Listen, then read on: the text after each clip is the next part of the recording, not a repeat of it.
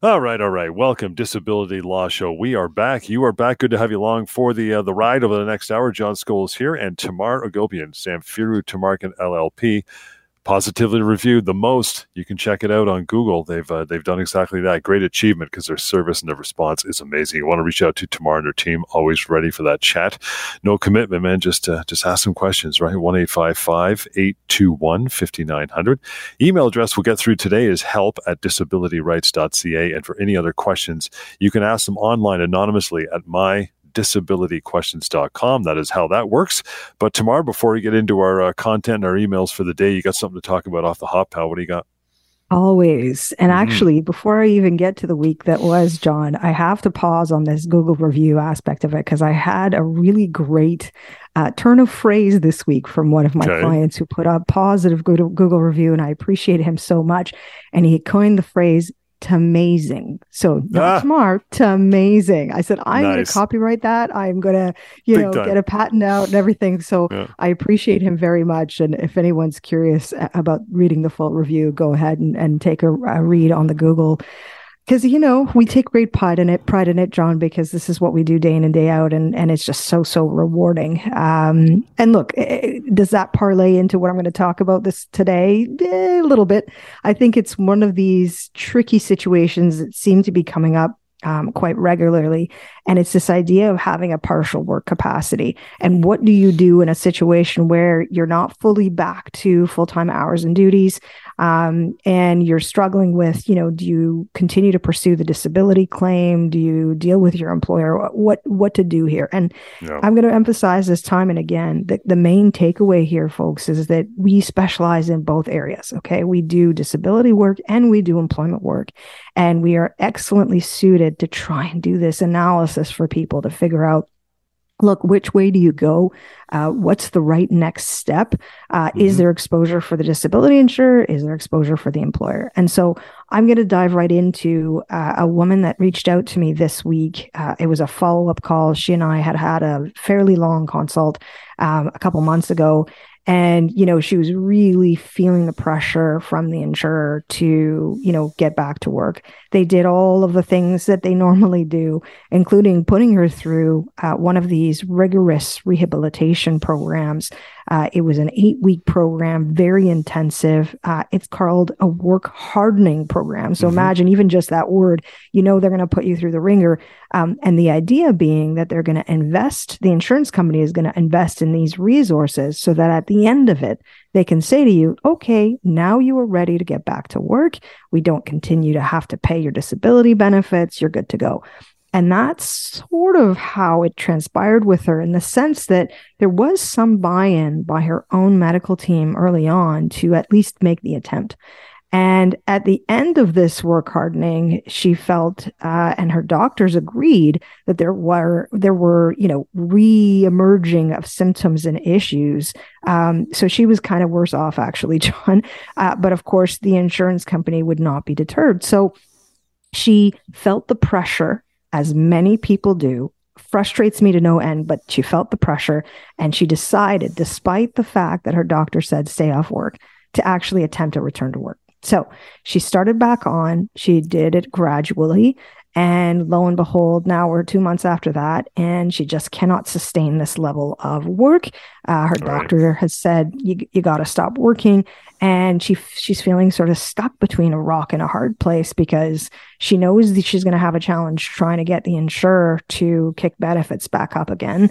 Um, they'd actually continue to pay a little bit for a little while as well because they do top up payments for some policies while you're returning back to work. Uh, and but of course, then the the issue becomes, well, um, I was getting some portion from the insurer, and then of course getting some income. What do I do here? And so this is the discussion that we've been having with her this week. I had with her specifically, and we went through her options. And the key in my mind was that her doctor was supporting that she either continue to limit her hours or stop working altogether. Okay. And so I always say to people, you do have to follow medical advice. It's actually not really much of a legal question in my mind. I think that the legal rights flow from what decisions that you make about your health and what makes sense uh, in consult with your own doctor. And I absolutely understand the frustration around the pressures and what do I do financially and so on. But this is what the insurers want. John, think about it. They've been on this path now with her for several months with the work hardening and the pressure, and now the cutting off the claim, and now resisting her essentially trying to broach some kind of a recurrence uh, claim with them. And so, why why give them a pass? I don't want to give them a pass. And in fact, that's exactly what I said to her. So I'm in the process of getting retained we are going to pursue the disability insurer and we're going to revisit whether or not the employer did everything that they needed to do in her circumstances. But in my mind, when the health issues are front and center, and they often are, the starting point has to be the disability claim, no matter which way we look at it. In my mind, that's the more pressing concern because the health is primary. And that will dictate whether or not someone can ultimately return back to work, what they do with their employment, uh, but they don't have to actually make those decisions necessarily right away. Now, I want to put the caveat out there for those who might be listening that this is not a one size fits all. This is why I wanted to start off our show talking about this topic because it is a very case by case basis. And I know people feel hesitant about contacting a lawyer and talking to a lawyer about what their options are. But but for our team, it's absolutely free you have zero pressure to retain us and move forward and start a legal claim, but at least ha- give yourself the opportunity of having that conversation with me or someone else so that we can make those choices and you feel empowered by the decisions that you're making. Because frankly, the last thing I want to see is people getting pushed around by the hmm. insurance company and buckling in that pressure of, well, I must return back to work because what else am I going to do? They're going to cut off my claim and maybe I lose my job and I don't know and I don't know. Um, and that's the unfortunate side to all of this. And let's not forget, John, I mean, that can also bring rise to more stressors.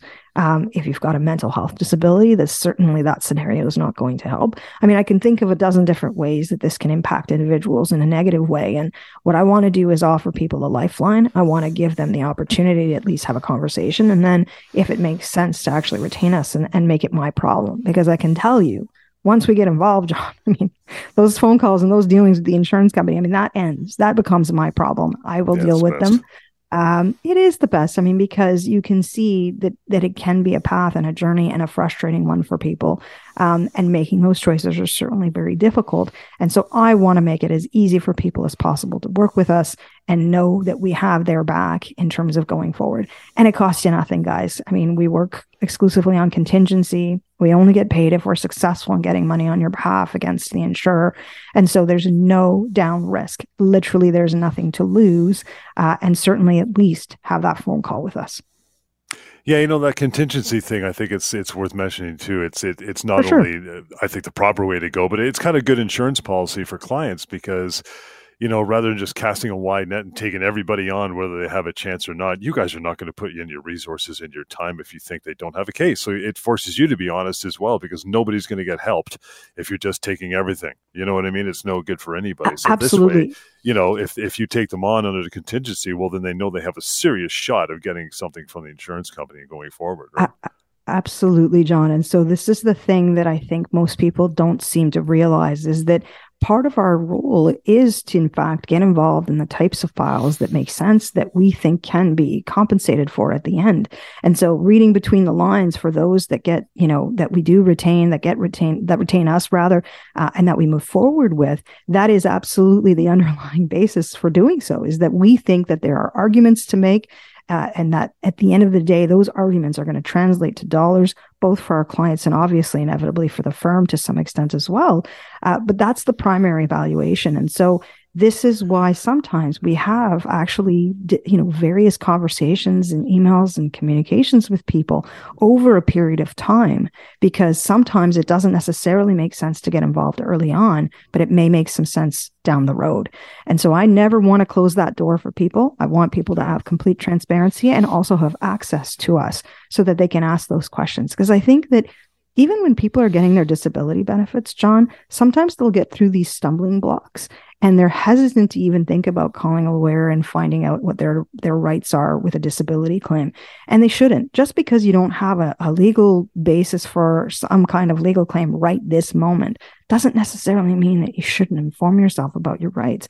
Because for the vast majority of people they've never dealt with a disability insurer before. Never. Mm-hmm. Usually, this is the first time, hopefully, the only time that they have to do this. Yeah. And, you know, there's no guidebook, there's no manual. The, the adjuster isn't going to tell you, okay, this is what's going to happen with your claim on week one and week two. They don't want you to know, actually, because it puts you in the weaker position, so to speak, that bargaining power between the insurer and the claimant. They like to have the upper hand, John. And I like to level things out. Okay. I get involved and that's the upper hand now goes away, right? Because I they know what I know. I will assert myself. They know that I'm going to champion my clients' rights. And so I want to at least be given that opportunity to do that. And I think that the starting point of that is people finding out, you know, who we are, what we're about. Let's have a conversation and we make some choices after that as to whether it makes sense to move forward. And again, at no cost you know, you absolutely have no risk in terms of uh, actually starting a legal claim against the insurer if you, you know, decide to work with us. Yeah, another fringe benefit of starting that claim, and I know it brings a great amount of relief even before you get way past to a settlement, is the fact that the phone calls stop because now they cannot contact your clients. It has to go through you. It's a brilliant shield. Exactly. And that's really the number one thing. The first thing that I do once I have that signed retainer, John, is that I send that letter, that that warning shot to the insurance company saying, Hey, I'm involved. Do not contact my client. You have any questions about this claim, you contact me.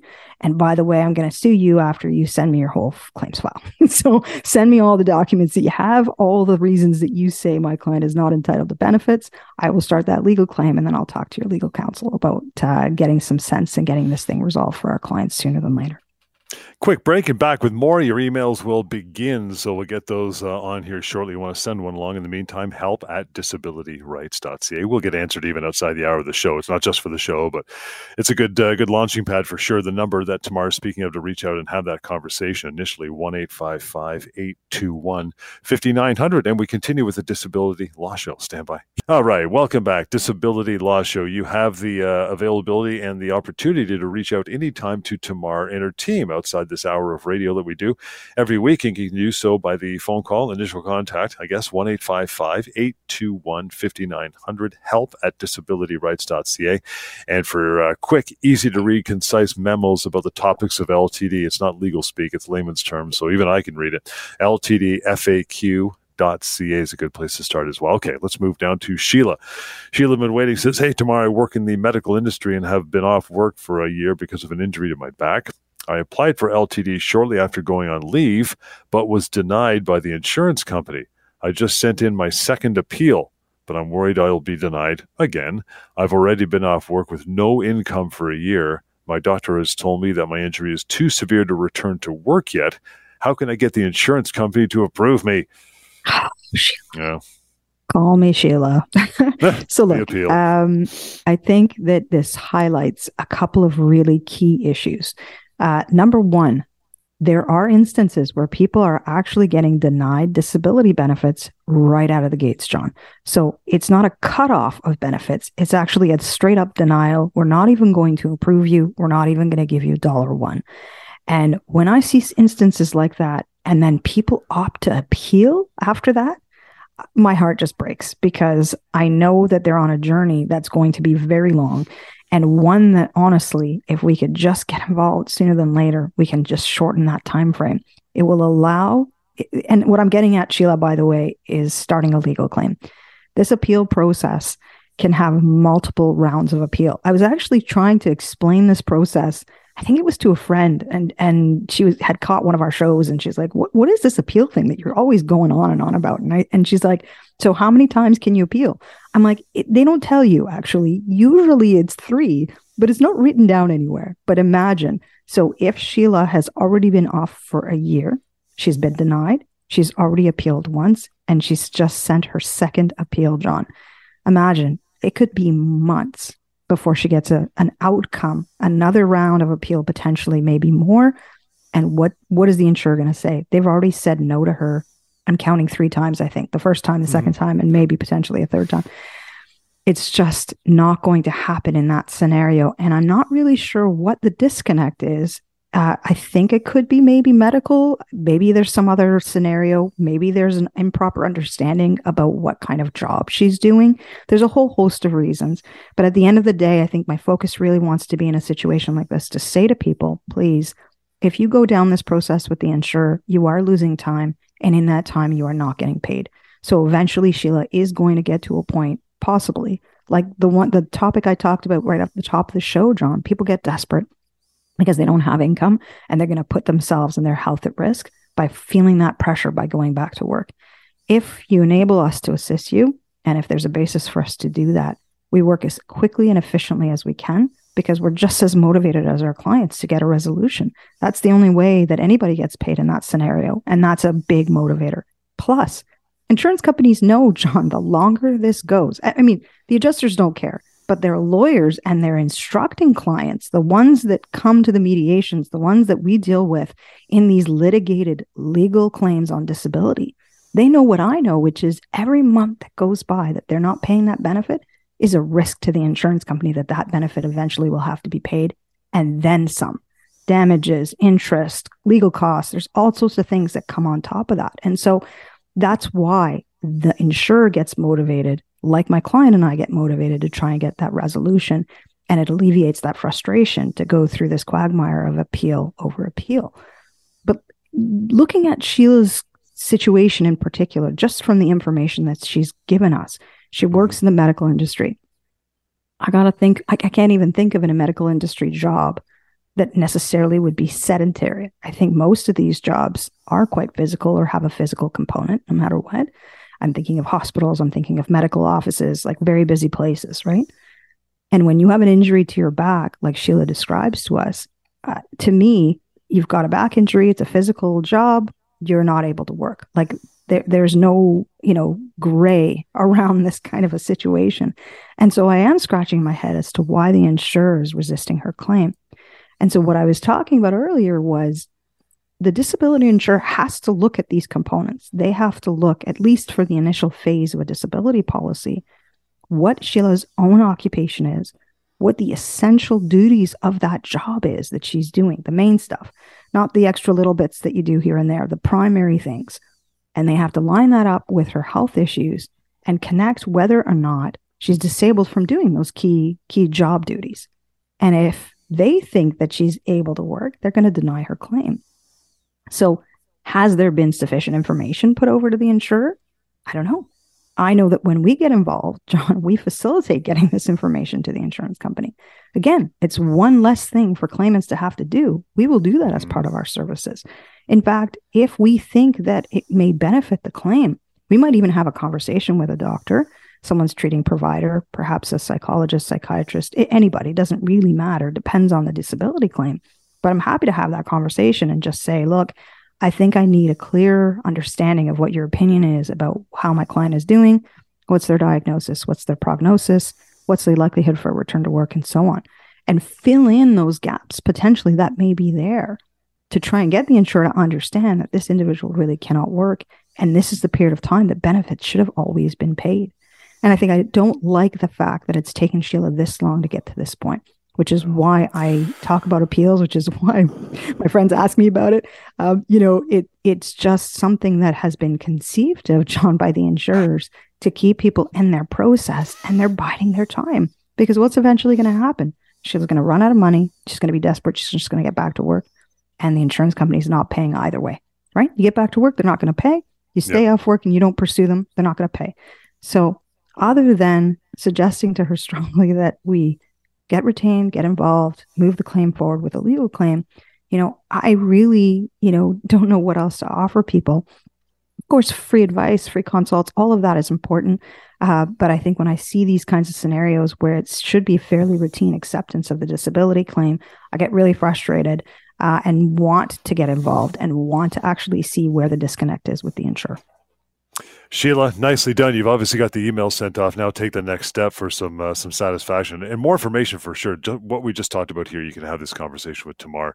So uh, please reach out and stop this appeal business. It's just the worst. But it's uh, one eight five five eight two one fifty nine hundred. Sheila, thank you so much for tuning into the show. You know, if someone And adjusters, I mean, you know, you say this, Savannah says this, James says it on the show. You know, you guys got a lot of friends in the business who are adjusters. You know, you go out for a few beers. They're good people. A lot of them are good. It's it's from a professional standpoint. Again, some are great, some are not so great. So if someone doesn't want to speak to their adjuster and is kind of dodging their calls or emails, will the insurance company at that point just say, okay, we're going to cut you off regardless? Yeah. I mean, look, yes, uh, adjusters are doing their job. I've met yeah. many that I consider friends. All of that is true, John. You're right. Uh, but they do have a job to do. And the job that they have to do is not an easy one, which is why many adjusters don't stay in that job for very long. John, I don't know if you knew that, but anyway. Um, but in the time mm. that they hmm. are doing this job, they have quotas, they have many, many, many files to deal with. And the goal really is to either close out claims, cut off claims, deny claims. Okay. And they're given four or five tools at their disposal to do that. Not a lot of support, not a lot of resources no training, by the way. Um, and so there are some adjusters who take this role almost a little step too far. There are times where I've encountered individuals describing to me weekly harassing type phone calls where the call itself is very aggressive, very accusatory. What have you been doing? What did you, you know, this kind of tone. Um, you know, follow up emails that perhaps don't totally represent what was discussed, uh, this sort of thing. That borders on some really difficult and troubling adjusting. Uh, and I think that if you're in a situation like that, you know, you do want to make sure that you understand that there perhaps are some options. Uh, the answer isn't necessarily to just ghost someone, right? You don't want to be blocking your adjuster to having that ability to work with you and adjudicate your claim, assess your claim, and ensure that they're going to release that monthly benefit because it's a month to month assessment for these adjusters. By the same token, if it's bordering on actually harming your health, if every interaction that you're having with your adjuster is actually setting you back um, and, and it's it's not you know productive, then I do think that there are some options in the sense that you can try and, and actually engage the adjuster and say, look, you're really these conversations are not helpful. I'm having a really hard time working and dealing with you. Can we try and maybe do this only via email? You can also consider talking to a manager. You know, call call the main customer service line, talk to someone above this individual, see whether or not you can work that through and get another set of eyes on your claim and what's been going on. But the last thing I want people to think is, look, if I just avoid it, it's just going to go away. What would go away in a situation like that potentially is your disability benefit, unfortunately, because insurers do consider this a compliance issue. In other words, they expect that you are going to cooperate with their efforts to adjudicate your claim and that you will be responsive to their inquiries.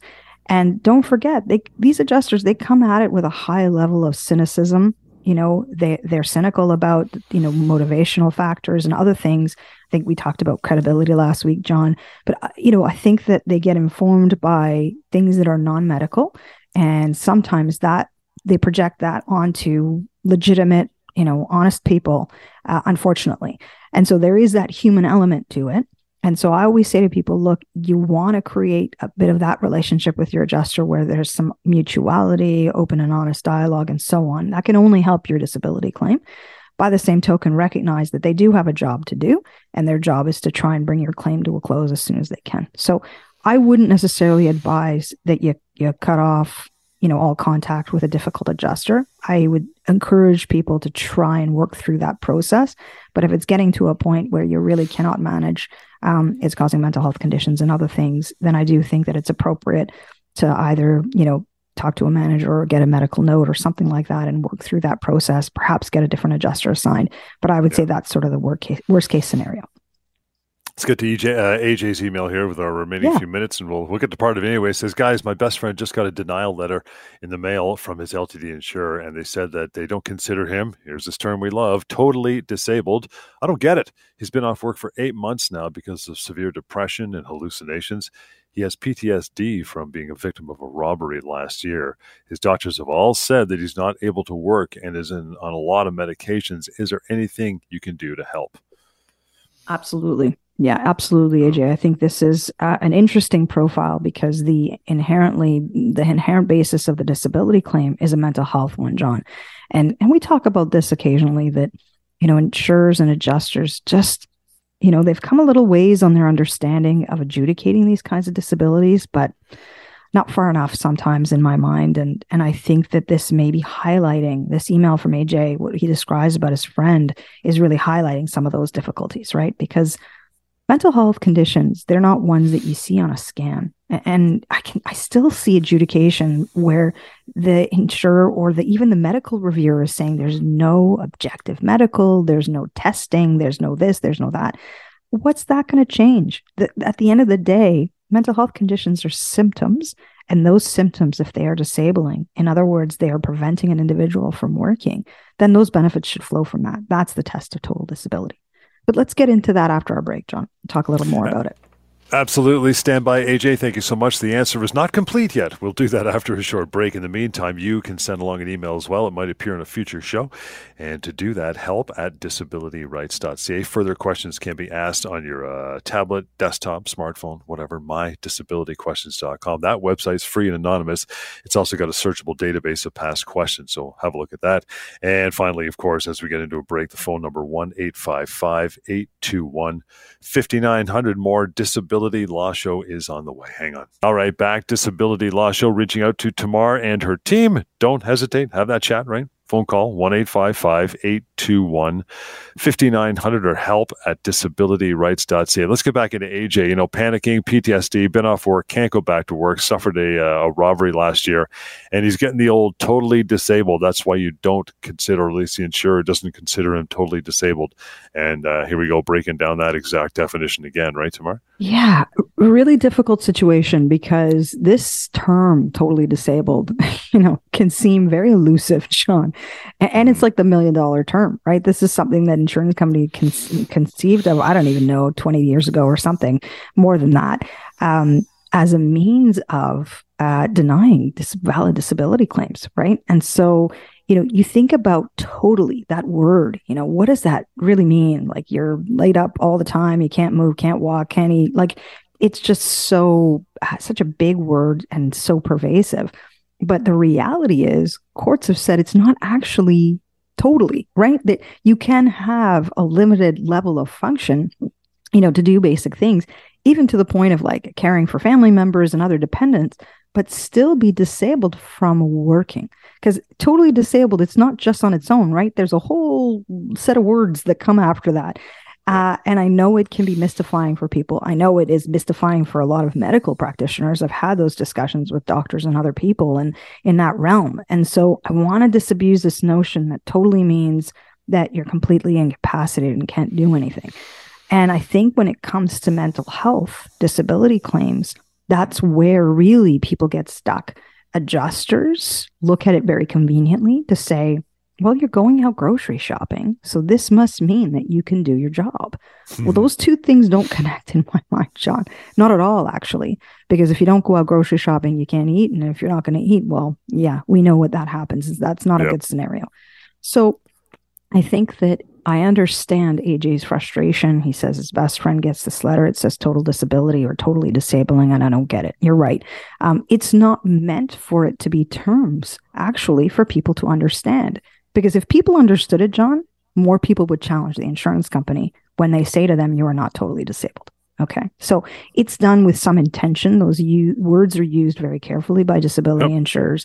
They're contained in every disability policy and they are meant to deter people from actually pursuing benefits. Because even the term itself, I've had this conversation with a few clients who say, I don't like the idea of being considered totally disabled Tamar. I, don't feel like that's the right term of where I'm at right now. I'm just struggling with my health. Could be mental health, could be something else. And I just simply cannot work. Okay, I absolutely accept that. And so allow me to help you to move the needle with the insurer. I think in circumstances like this, once I explain it to my clients, they understand that label doesn't necessarily mean what I think the insurer wants it to mean I, I also think that adjusters don't really know what the law says about what it means. And so it's very simple, actually. If your doctor is saying to you, you cannot work because of your health, you are entitled to disability benefits. That's it. That's all it is. Oh. And so everything stems from that medical support. So if you've got it, I have no hesitation to take on these claims. My team is the same. Let's move forward let's start that legal claim and really challenge the disability insurer on what they are wanting, which is that people will just give up, not pursue the claim, maybe get back to work, maybe not. But at the end of the day, they don't have to pay. And I don't like that. AJ, thank you so much. Here's how you reach out by phone. You probably have it already, but uh, but just in case, right? It's uh, one eight five five eight two one fifty nine hundred. Um, information: What kinds needed to get approved for disability benefits from mental health conditions like depression, anxiety, or in AJ's case, like PTSD, stuff like that. Yeah. What do they need? So, look, eh, the medical information should provide as much detail, I would say, as possible. I think because mental health claims in and of themselves are very individual. They they impact people differently, one person to the next. Yes, that diagnosis is important, but I think the way that that diagnosis, those symptoms that you know perhaps AJ's friend is experiencing or other people are experiencing as they're listening to the show, I think getting the doctor to not only explain them, validate them, uh, really put a focus on them, I think helps a lot. I mean, look, if you can see a specific mental health specialist, John, I think that also goes a long way. And, you know, I, I can't say enough good things about family doctors. They're incredible. But when it comes to mental health claims, I find generally insurers have a bit of a bias about the family doctor providing that mental health diagnosis and treating that mental health diagnosis. I think at some point they want to see a psychiatrist and maybe even a psychologist either provide that diagnosis or provide some kind of commentary around the treatment and the symptoms and, and so on. And so that would be the additional layer, I think, with mental health claims is that, you know, the buck doesn't necessarily stop with your family doctor saying you're disabled by virtue of mental health. It's frustrating. I don't necessarily agree with it, but I've been around the block with these insurers on these mental health claims, uh-huh. and I can tell you that it goes a long way to have a specific mental health specialist. And look, you know what, John? It doesn't even need to be a psychologist or psychiatrist because I know that can be, there's a long wait time. It could even be like a support worker, a counselor, just someone who has some specialty around mental health conditions who can weigh in on what's happening. Um, I have a client who is saying that there are resources online now. You can actually do questionnaires yourself online, and those questionnaires will actually give you, it'll pop out you know the mm. severity of of certain conditions. It will give you a sense of what you know is it is it depression? Is it anxiety? It's some combination of the two. And you can print off those questionnaires. And actually he submitted them to the insurance company.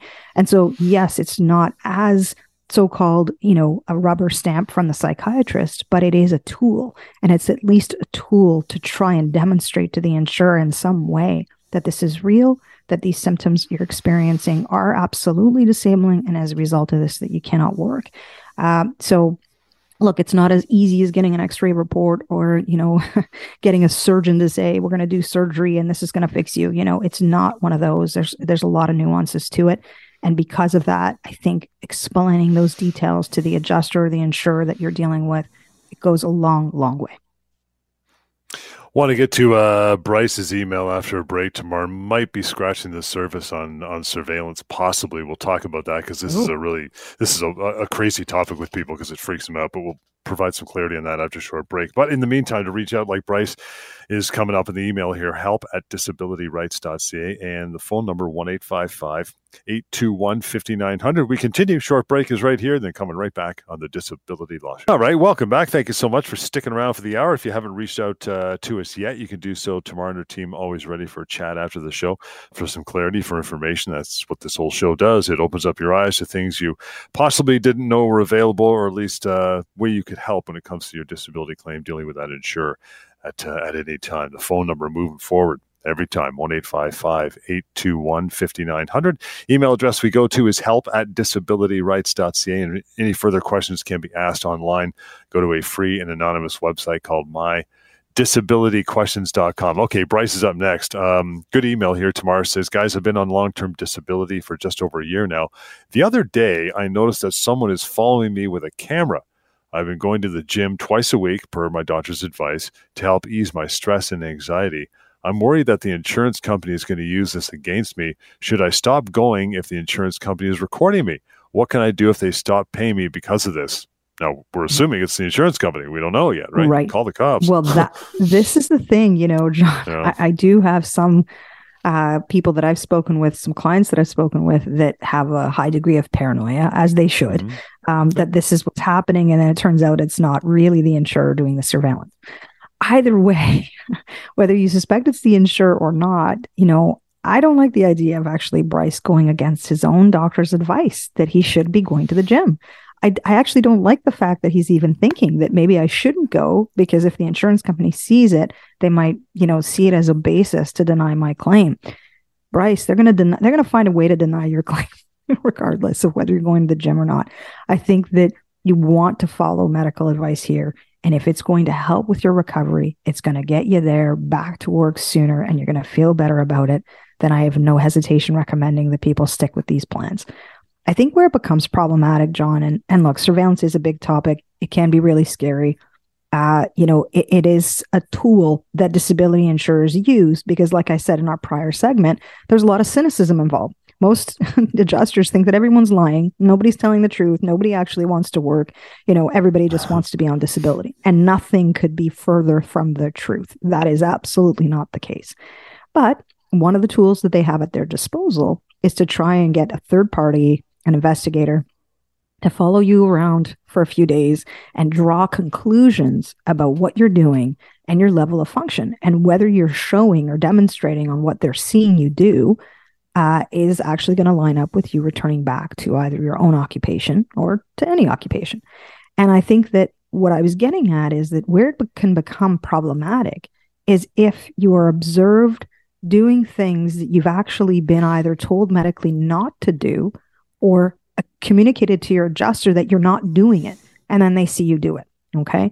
A really extreme example you know your your adjuster like look at Bryce. If the adjuster doesn't know that he's going to the gym at all and that was under you know advice from his own doctor then they're going to draw the conclusion that he's physically better his mental health is better he's good to go he can return back to work tomorrow.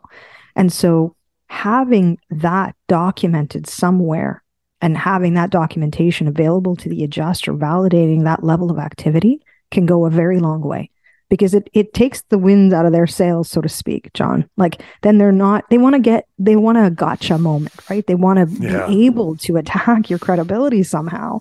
When they can't do that it doesn't get very far. And in fact there's been lots of instances where surveillance has actually been you know considered not really that probative by the courts. They actually don't think it's all that persuasive most judges and juries because people will be able to articulate for themselves look if i could work i would work. And there's a lot of legitimacy to that. So you know is there a basis to be concerned? Yes. But you know do i want to advise bryce to change his whole routine here? No i don't. I think he's better off just waiting to see whether or not in fact it was the insurer following him or maybe a disgruntled ex i don't know. Who knows what it could be. Yeah. but you know if it's not truly if it is actually the insurer that's going to surveil and they are actually going to rely upon the surveillance to deny your claim they have to tell you that. They actually have to put it in their denial letter saying by the way we surveilled you for three or four days. Um, we, we did this surveillance and we observed you doing these four or five things. And we in our minds this really demonstrates a level of function that you should be able to go back to work and if that's not correct, then again, you know, this is where your doctors come in and they can provide some context. You can provide some context as to why you were observed doing the thing that you were doing. But in most instances where I've seen surveillance, John, they- they'll go out for four days and they may see my client for two hours of those four full days of surveillance. That is not representative. And in fact, when I see claims where disability insurers have improperly relied on the surveillance, I'm all over it. Th- That's actually a great claim for me because they know that it's not persuasive. They're not going to stand before a judge and say, this is the heart of it. And uh, an insurance company recently got their wrist slapped big time with over a million dollars in damages because this is the tactic that they took. They had hundreds of hours of surveillance and they thought that was going to be the smoking gun for them to be successful in resisting the disability claim. It doesn't work that way, especially when the doctors are supporting that an individual cannot work. All comes back to the strength of that medical information. it's interesting too because number one, um, surveillance is not cheap, so insurance companies not going to do it forever, uh, if they even do it at all. Number two, because of that expense, they're going to want to get something out of it, get their money's worth. And two, can it not be counterproductive if they surveil you for four days and they show something that you might have done that they seem as sketchy, but then you've got three other days of you doing absolutely nothing, which would actually help your side, would it not? It does. It actually, I, I've, I can think of a case recently that we resolved where we just turned the surveillance on its head, and it actually validated the limitations my client was asserting that was preventing him from returning back to work. And the insurers just get gobsmacked. They're looking at this thinking, yeah, you know what? There's a point there that we've now spent these resources um, thinking that spending this money doing this surveillance is going to be able to allow us to close out the claim. And it's absolutely the opposite because we challenged the disability insurer. We got an excellent result for our client. And they kind of looked like they had egg on their face, John. I got to be honest, because, you know, it helped my claim. It helped me advocate for my client to say, look, insurer, this doesn't make any sense. What you've observed is actually very consistent with what you knew about my client's level of capacity to, to do certain activities and function. He had the green light from his doctor to do, you know, certain things to assist with the mental health component of his claim. What are you guys doing here? Right. And they know it. So, this is a really effective tool sometimes for us to turn it around and use it to our advantage. Now, would I prefer that my clients not be surveilled? Absolutely. And does it frustrate me when it does happen or it may happen? Yes. But I want people to know it actually happens a lot, a lot less than you think. And so I don't want people feeling like they have to be trapped in their homes just because they're advancing a disability claim. Not at all. If you're following your doctor's advice and you're taking the time that you need to recover, including, you know, engaging in certain activities, that is absolutely okay you are still entitled to disability benefits. And with that, we are pretty much going to wrap it for another show. Thank you so much for your contributions through emails and otherwise. You can continue the conversation with Tamar now and her uh, her crew. It's really easy. The the phone number, maybe if you want to have a a lengthy private conversation with Tamar and a member of her team. 1 821 5900. Help at disabilityrights.ca is that email address we've been using. And there's also the option of mydisabilityquestions.com to ask questions freely, anonymously. And then finally, short, concise memos about LTD. Ton of topics, really easy to use. It's like Lego, uh, you know, and non legal speak for, uh, for you as well. LTDFAQ.ca. You can use that too. We'll catch you next time on the Disability Law Show.